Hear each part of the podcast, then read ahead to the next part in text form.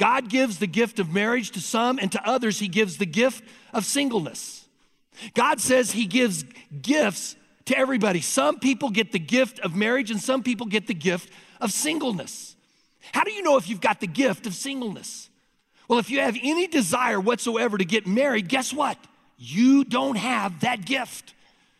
The gift of singleness is when you when God gives you the desire where you are perfectly happy to live the rest of your life not married.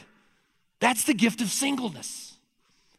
Now, whatever state you might be in, single, married, single again, whatever, this next verse applies to all of us. Take a look at Hebrews 13, verse 4. Marriage should be honored by everyone. Will you circle that last, last phrase? Regardless of whether you're married or single or single again, I'm to honor marriage. Now, sadly, marriage is no longer honored by everyone. In fact, for many, marriage is dismissed as archaic. You're getting married? Marriage is demeaned.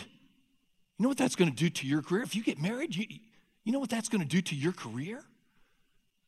Marriage is delayed, it's denounced, it's discouraged, it's disrespected. Folks, today we live in a culture when, uh, where marriage is not honored by everyone. In fact, even Christians fall into this category.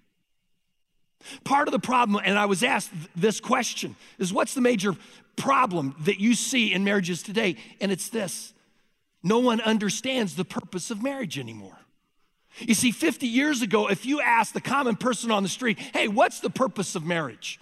They would give you, I don't know, four or five different purposes, but today no one knows these. And so marriage is treated like one other life choice. Now, whether you get married or not, it is absolutely essential for you to understand the six reasons for marriage. And like I said, most don't understand these. In fact, most have a totally unrealistic view of marriage, okay? Oh, this person's going to complete me. Or they just totally have the wrong idea or purpose about marriage. The reality is, marriage won't solve all your problems. Sorry, that is not a true statement. Marriage won't solve any of your problems. A lot of people think even that marriage creates problems. Marriage doesn't create problems and it doesn't solve problems, it only reveals problems. As I walk the mall, people know that I'm a pastor and they come with me with their relational things. And I know people have been married three, three or four times, and they're always scratching their head as they talk to me. Uh, pastor George, I just don't understand why my relationships suck. I said, I'm thinking, well, do you know what the common denominator is? it's you, okay? So, marriage isn't going to solve any of your problems, but it does have a God designed function and form. And it is important whether you are married, single, or single again, that you realize what they are. And today I'm going to give you the six reasons why marriage matters so that you can share these with people in your relational world. And then after these six points, we're going to bring up my wife with Jason Gans, our new life development pastor, and he's going to interview Cheryl and I. We just celebrated this past week, 10 days, our 42nd anniversary, okay? So we're just going to kind of lay it out there. So let's jump into the six reasons, okay? The first one is this that God created it for connection between a man and a woman. Now, this verse isn't in your outline, so write this down 1 Corinthians 11 11. It says this In God's plan, men and women need each other. Stop right there. Do you know how radical that statement is? People don't believe that anymore. Women say, you know what? I don't need, I don't need men. And men say, I don't need women. You see, whether you get married or not, you need a man or you need men and women in your life. Why? Because nobody holds the full image of God. Women have part of it and men have part of it. And that was God's idea. God is the one that thought up the genders, and God is the one that thought up sex. What a great God we have, okay? I mean, have you ever thought as you read the Genesis account why God didn't create man and women, Adam and Eve, at the very same time? It's because God wanted Adam, especially Adam, to understand how much he needed a woman in his life. Take a look at Genesis chapter 2, verse 18. It is not good for the man to be alone. I will make a companion who is right for him. Notice that marriage, that gender, that sex, that men and women, these things are God's idea and they are his antidote for loneliness. He says it's not good for man to be alone. And then notice that it says, I'm going to make a companion. I don't know if you realize this or not, but you need companions in every area of your life. But there is nothing like the companionship of marriage. Nothing compares to the companionship of a man and woman who are committed to each other for life. Folks, there's no other relationship in the world that compares to it. Notice what Jesus says about this out of Mark chapter 10, verse 6 through 9. Jesus said, God's plan has been seen from the beginning of creation when he made us male and female. This explains why a man leaves his father and, mo- and mother and is joined to his wife, and the two are united as one body. Now, since they are no longer two, but one, no one should separate them, for God has joined them together. Now, let me make three quick points out of this first. Number one is this that marriage is God's plan. It is not a human plan, it is not a human idea, and it's not even a human tradition. It is God's plan.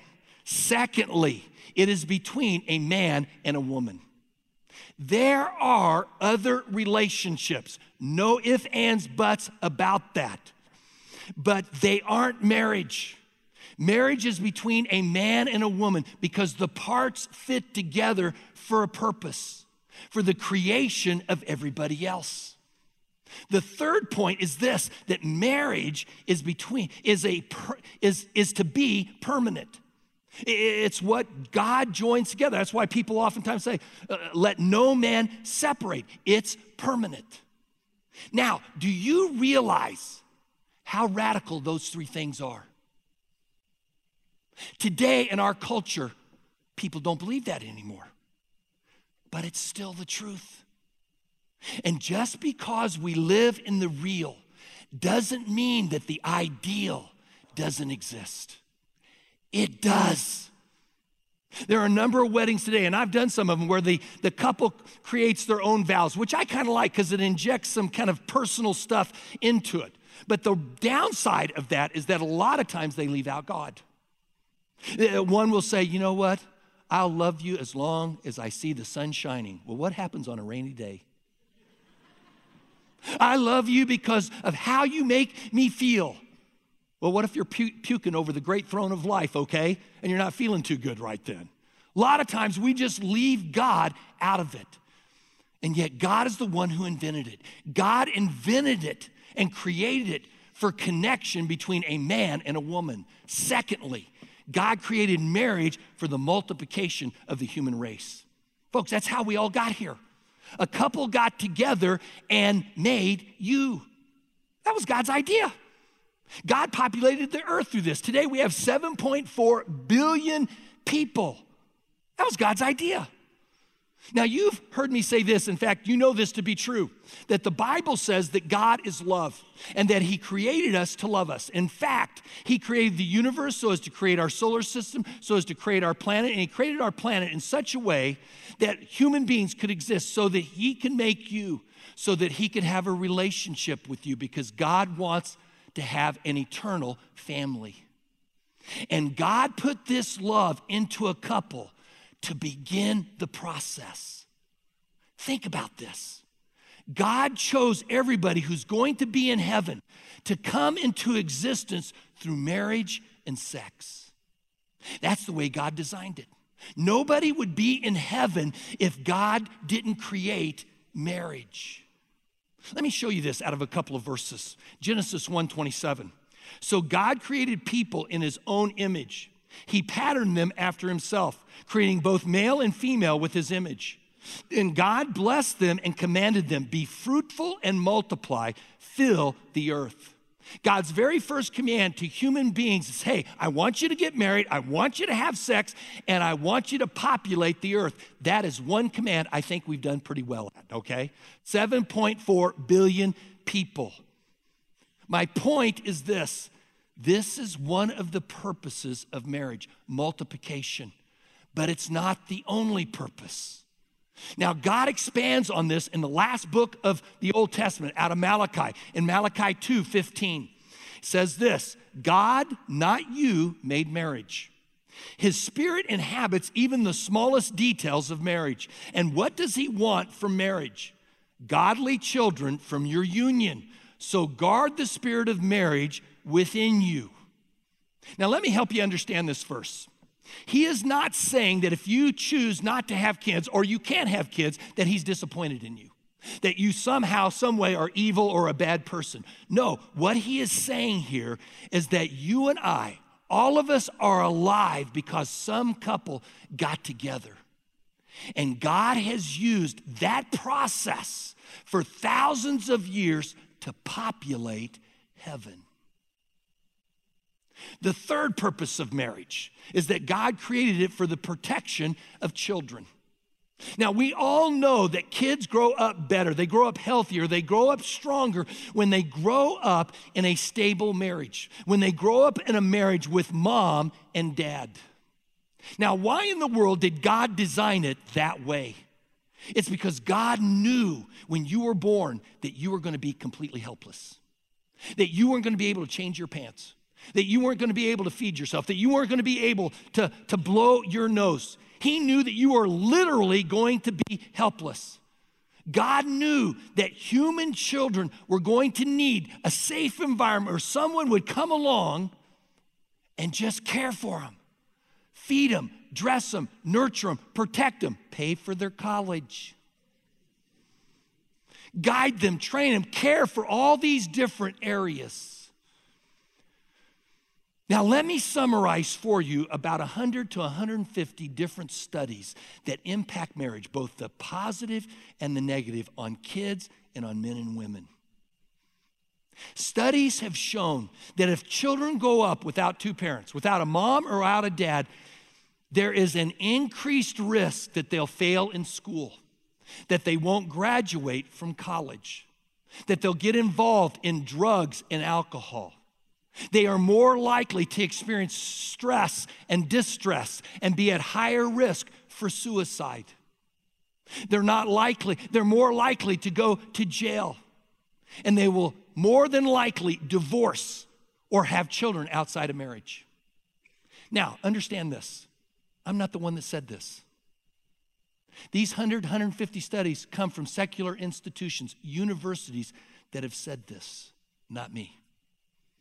On the other hand, children who live with their own two parents growing up have a healthier life emotionally, relationally, physically, financially, across the board. How about women? Well, studies show that women who marry and stay married have a lower rate of depression than single women or women who cohabitate with a guy. They are at lower risk of being a victim. They're at lower risk of experiencing physical abuse within the marriage. They have a higher net worth than those who are living with a man that they're not married to. Isn't that one interesting?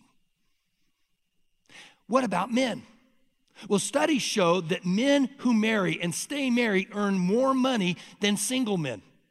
Uh, that, that they live longer than single men, that they have fewer illnesses and injuries than single men, that they amass more net worth than those who cohabitate with a woman. Folks, I'm not the one that's saying this. Secular universities are putting this out. So, what is all this saying? Simply this that when you do it God's way, it works better in your life. Every single study has done, has proven that kids develop best with a mom and a dad. Now, we all know that we are broken people, that we live in a broken world. But again, that doesn't mean the ideal doesn't exist. It does. Take a look at Proverbs 14 26.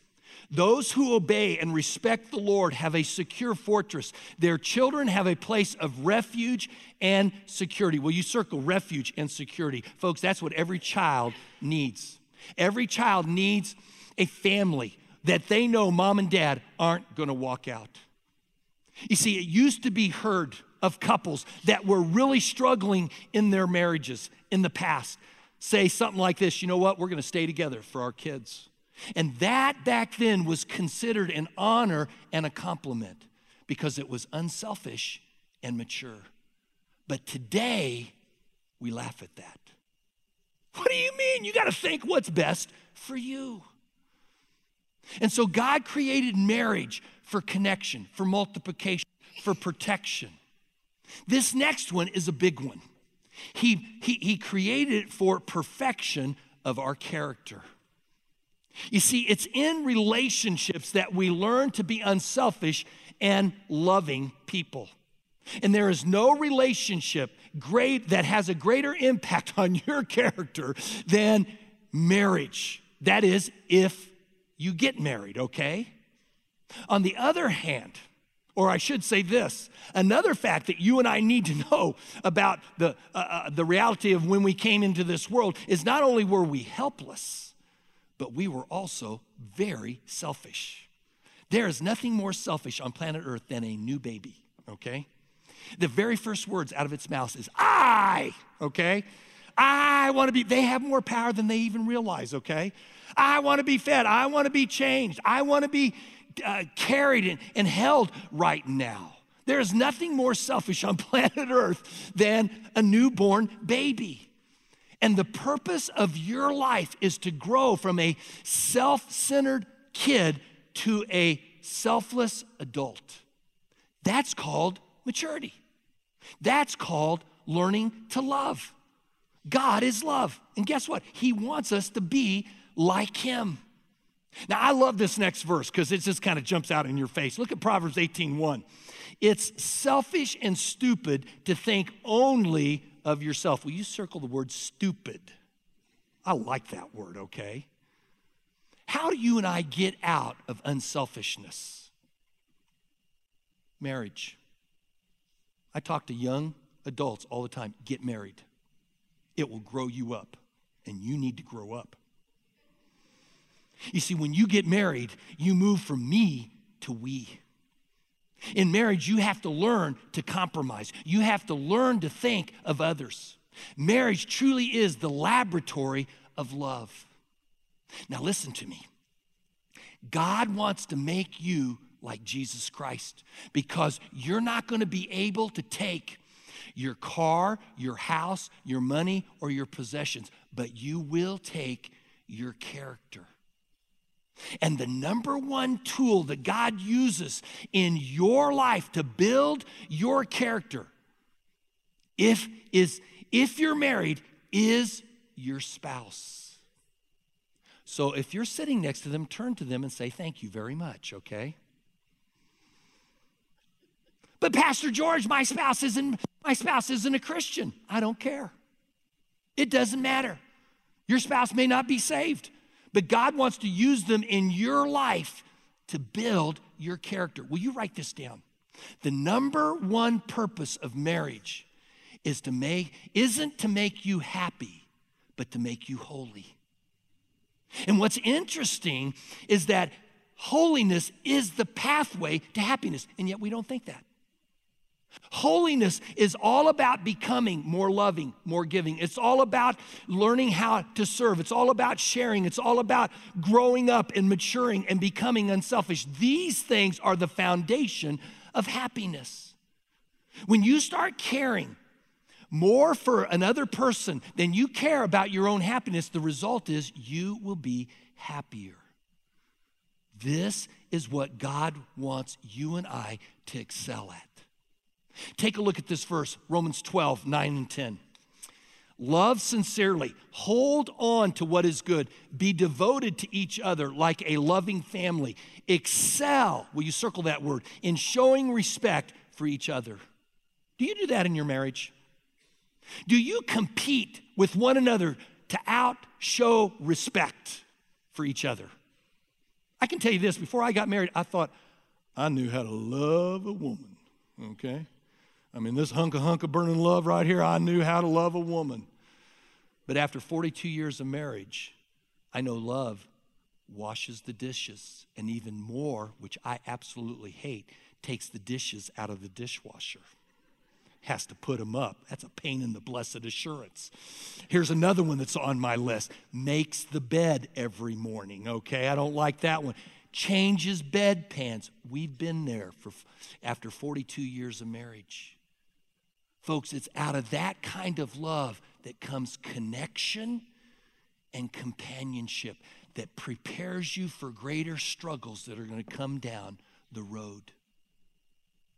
God made marriage for connection, for multiplication, for protection, for perfection. Fifth, He made it for construction of society. Ma- marriage is the fundamental building block of a church, of a community, of a nation, of a culture. If you know history, you know that where marriages are strong, a nation and a culture are strong. Where marriages are weak, a nation and a culture is weak. And I don't need to tell you what direction our nation is going in. America isn't getting any stronger. Why?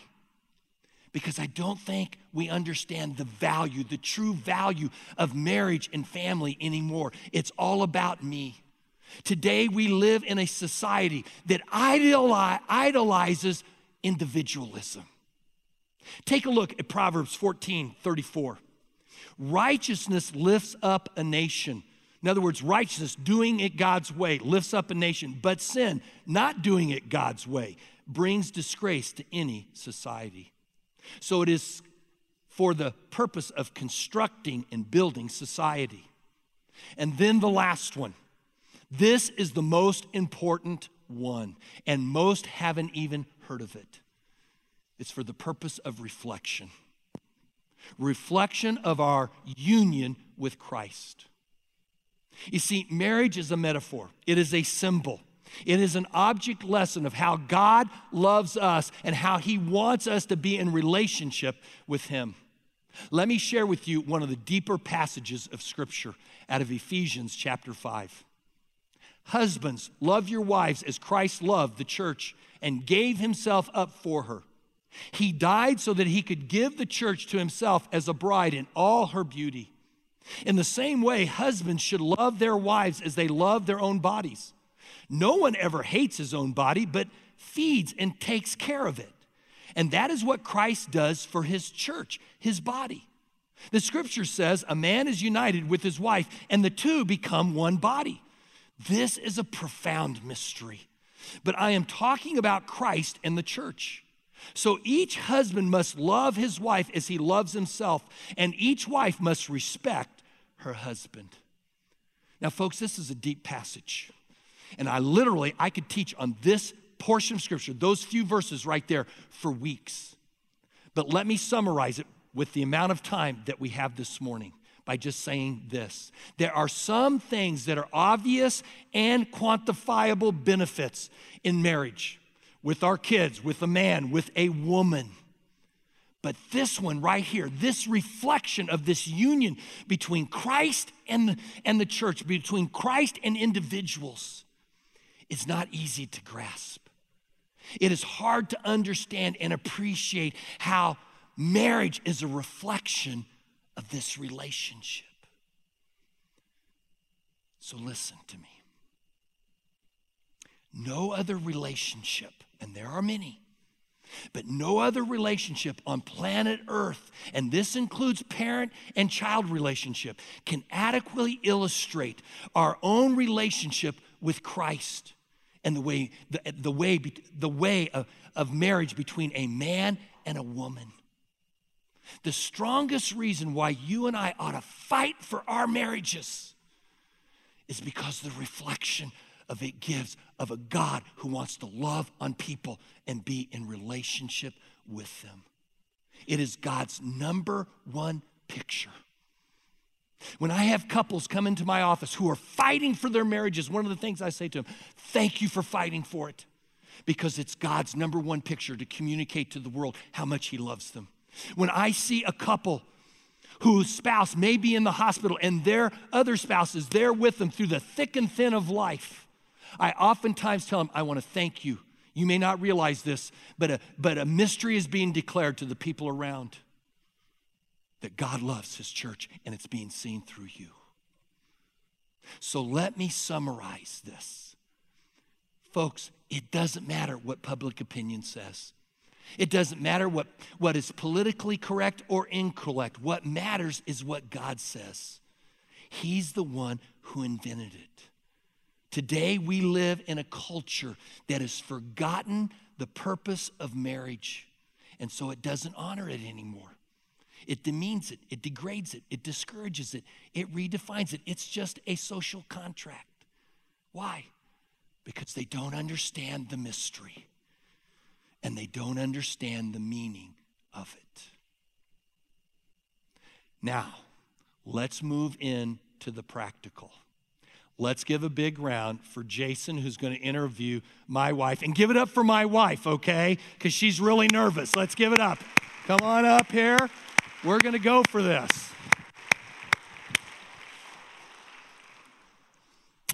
If you want, you can call me Lord oh, during this time. Whoa. Oh, just a joke. I actually did know a preacher who did try to make that reality in his uh, marriage. It didn't work out very well for them. But my name is Jason Gans. I'm the life uh, development pastor here, and I've been here for, for the summer. And uh, George, why don't you introduce your wife for us? This is my lovely wife, Cheryl. We've been married 42 years as of about 10 days ago, August 16th. That was the big day. And we got three kids Aaron, Matthew, and David. Uh, how old are they? I can't remember. They're old. They're 38, 34, 31. 31. There you go. Do you know their birthdays? I'll put you on the spot. I do. She knows the birthdays. I won't make you do it. I told, I told my kids, I said, I want you to know when your mom passes away, I don't know any of your birthdays. We're going to celebrate them all on Christmas because I know Jesus' birthday, okay? That's right. That's that what I said. That makes sense. That's love and honor right there. That's there. the way it is, okay? Grace-based parenting. So, well, let's just jump right into it. So, we uh, in our asked Pastor George this week, we are one of our most popular questions, and so I want you to think in terms of a uh, both from someone who is young and someone who is older. So, if you're talking to a 20-year-old person, whether a man or woman, and also a 40-year-old person, man or woman, and they asked you, "How do I find the right person to marry?" What would you say? Okay. I'll go first. Cheryl wanted me to go first, okay? Um, I'd say there are four things. And remember, I'm linear, okay? I got f- four C's Christ, okay? Character, common backgrounds, and a common purpose in life. Let me explain.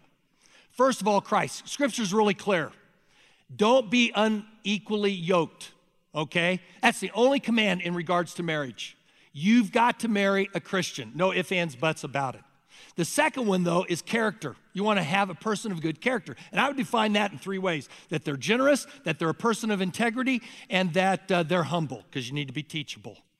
Third one is common background. The more similar you are in family origins, the less bumps you're going to have in, in marriage. And then the last one I would say is this a common purpose. And let me explain that because I've seen some who have had to give up on their purpose in life. Uh, I'll make it an extreme. One wanted to be a missionary, one wanted to stay in the United States and just have a house and a nice white picket fence.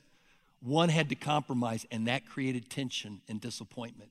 And so I say those four things really are the undergirding uh, for a happy marriage. Well, uh, to the 20 year olds, I would say, um, similar to what George said, I was reading in Philippians 2 in my quiet time this morning where it talks about us uh, being united in spirit and intent on one purpose. I would definitely look for someone who's intent on fulfilling God's purposes. And also, I would look for a real teachable spirit because when you're linked with someone who isn't teachable, it's, it's very difficult. And um, then the other thing I would think would be wise to do would be to examine some any family origin issues that you might have. I know George and I had to do that after we were married, and it was not a fun thing to do. but um, it's really eye opening because if you see dysfunctional things in your family, um, that you can deal with and hopefully put a stop to in your own marriage, you will be miles and miles ahead even before you walk down the aisle. Can I add to that just a little bit?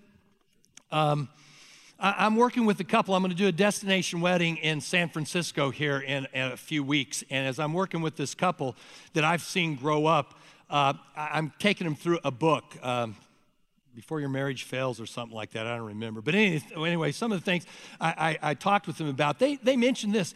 Boy, I wish we knew these things three years ago be, before, as we were starting our relationship. They've kind of known each other for about three years.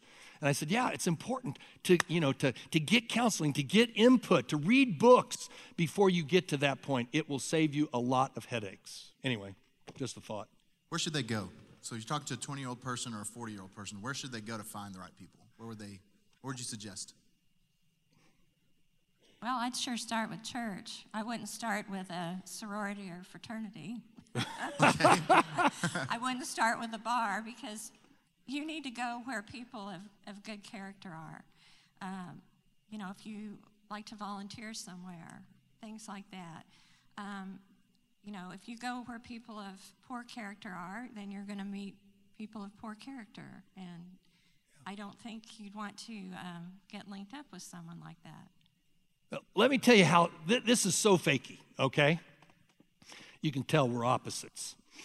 Um, how fakey is this? You're at a bar, you're a guy and you're a gal, and one turns to the other, hey, can I buy you a drink, babe? Would they do that at Sears?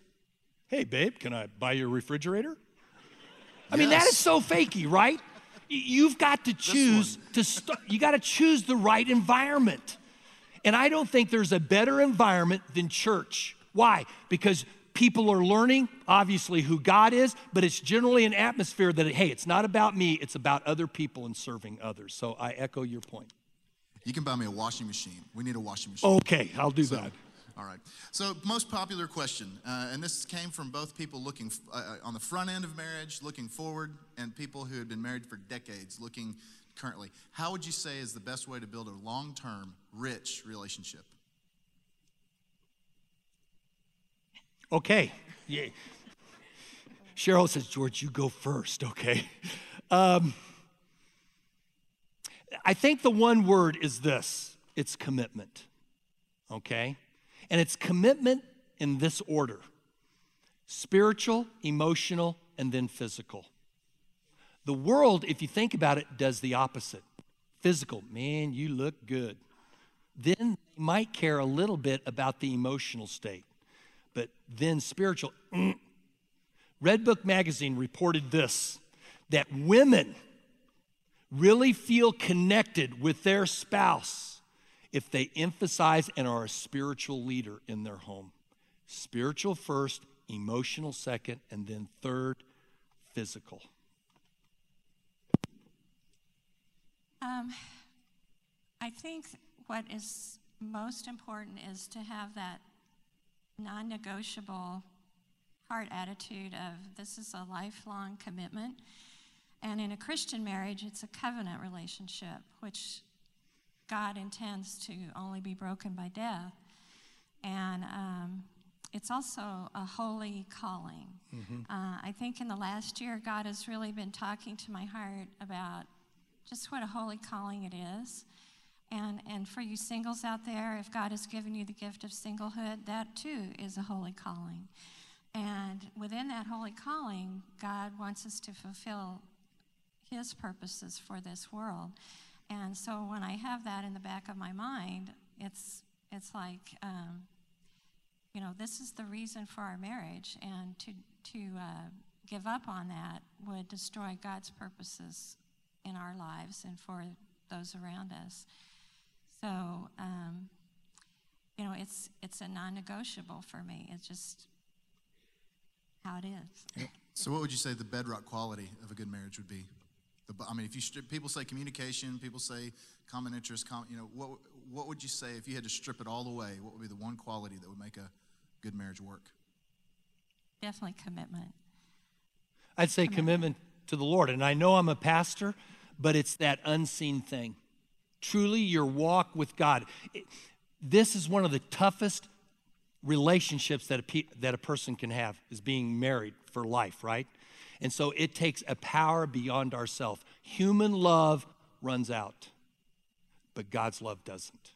And so the more you and I are centered on Christ and building that relationship, coming to church every week, and I mean every week, being in God's Word, reading, praying together. We pray almost every morning together.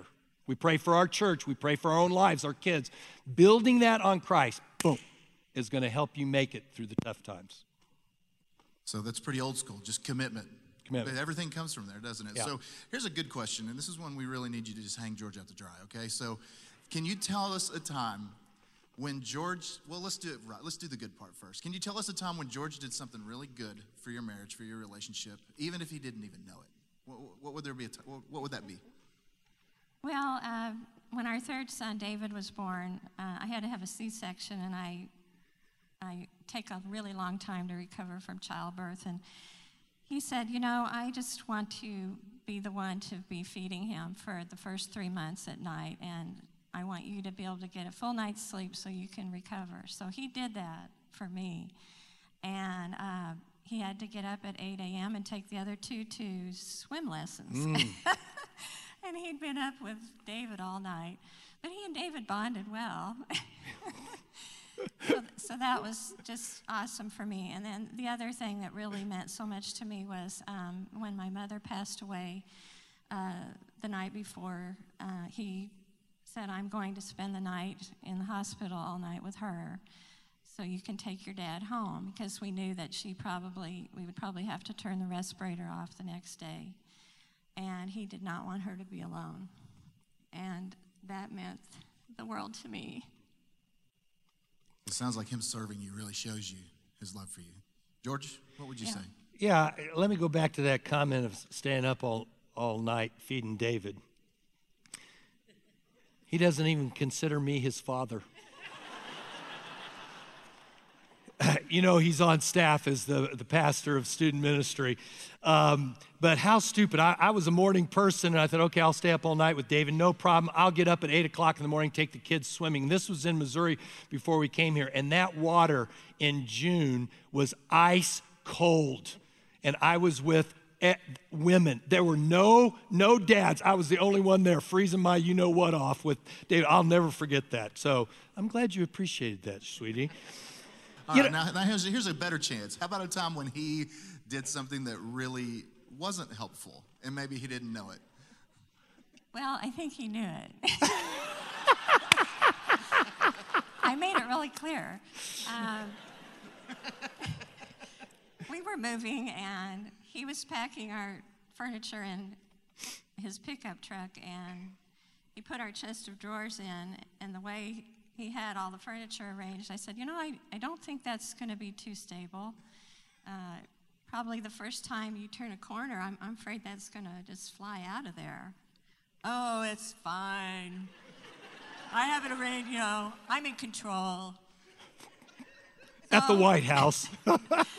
So, first corner he turns, it flies out and just breaks in half. And I meant to do that. so that, that was one of those times. Then another time was uh, we had. Yeah, let's keep it going. Gee Awesome. whiz. You're taking up my time. She pulls out a big piece of paper. Well, here we go. I have it all written down on my hand here. Just in case you forget. All the way down your arm. Uh, another time, uh, we had had just a really horrible argument on a Saturday, which I think the devil likes with pastors for their pastors and their wives to fight on Saturdays. But um, anyway, I was still feeling kind of wounded from that, and so uh, the next day at church, I was helping a lady to the parlor so she could feed her baby, and uh, we have a speaker in there that you can turn up so they can listen. So I was turning that up, and just as I turned it up, George says, Well, yesterday my wife and I had a knockdown, drag out fight. She has a voice for you. Do you know that? Uh, 42 years, you know, you become one. so. But anyway, that was not helpful. Is there anything else we'd like to say? George, George, tell us a time when she uh, could have done better. Oh, wow. Well, let me start off with the good first because it's always important to start Sure. good and then get to the meat of the subject matter, right? Um, you know, my wife knows that uh, I'm a pastor of a, a big church. I wouldn't say a, a mega church, but we're a big church, you know, about 3,000, 3,500 people that go to this church.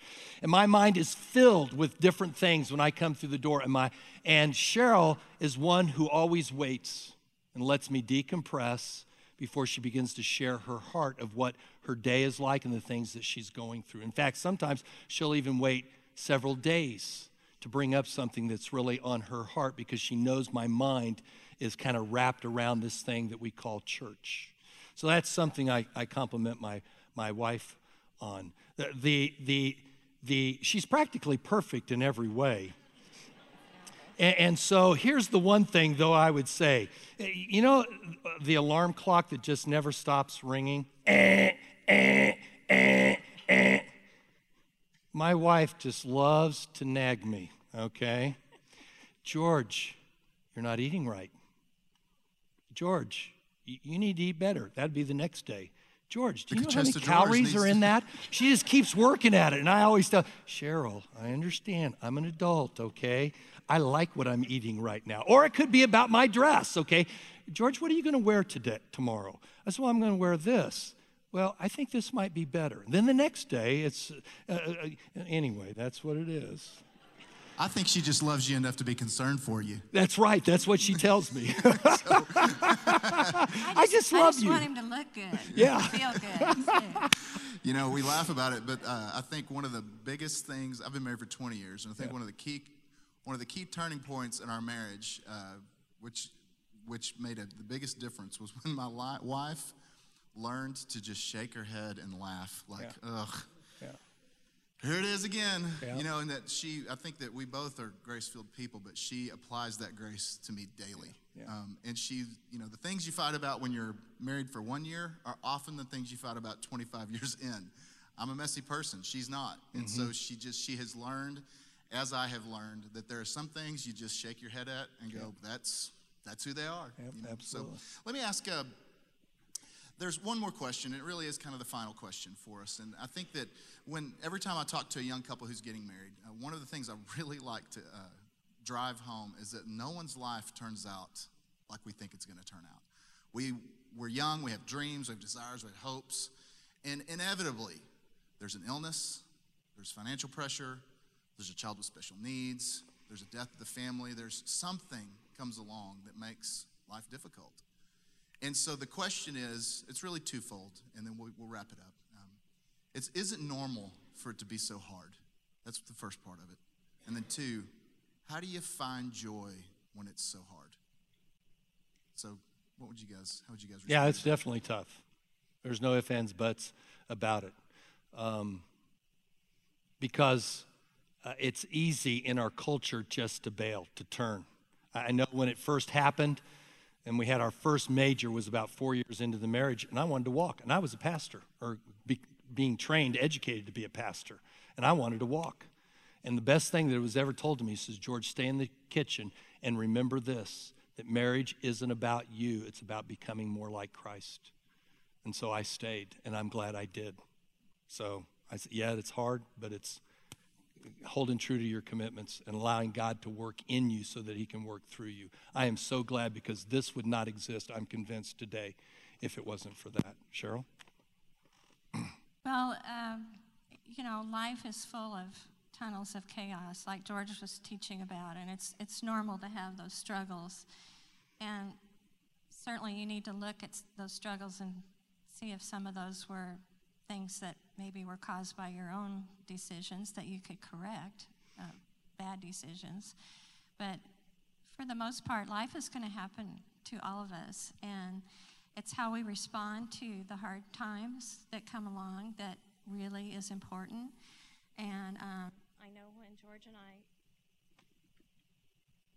go through hard times together, um, we purpose in our hearts to focus on just keep on doing the same things we did in the good times spending time with God, praying together, finding things we can give thanks for, because there's so many more things that we can give thanks for than the thing that we're dealing with at that time. But and then we grieve together too.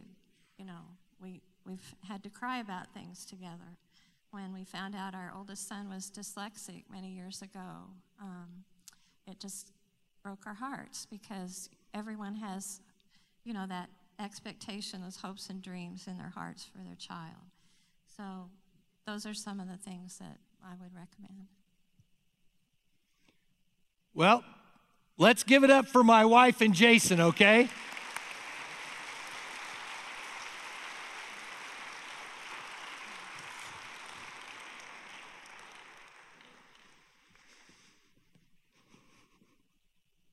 We're a church of grace. We live in a broken world and we're broken people. But like I said, though we live in the real doesn't mean the ideal doesn't exist. We need Christ. We need Him in the center of our life. We need Him to be in the center of our marriages, our families, and our relationships. When that happens, things just work better. Let's pray. Lord, just thank you that you are a God of grace, that you're a God of favor, that you're a God of mercy, that you show us love. God, you accept us right where we're at. And you demonstrated that to us through your Son, Jesus Christ, by dying on the cross for our sins. And we thank you for that. There's not a day in your life that you aren't proud of us, that you aren't excited about us. You shout over us, as you say in your word, with shouts of joy. And God, may that be firmly rooted in our minds as we walk down this road of learning how to fight, especially in the culture that we live in, for our marriages, for our relationships, for our families, for our friendships, God. Help us.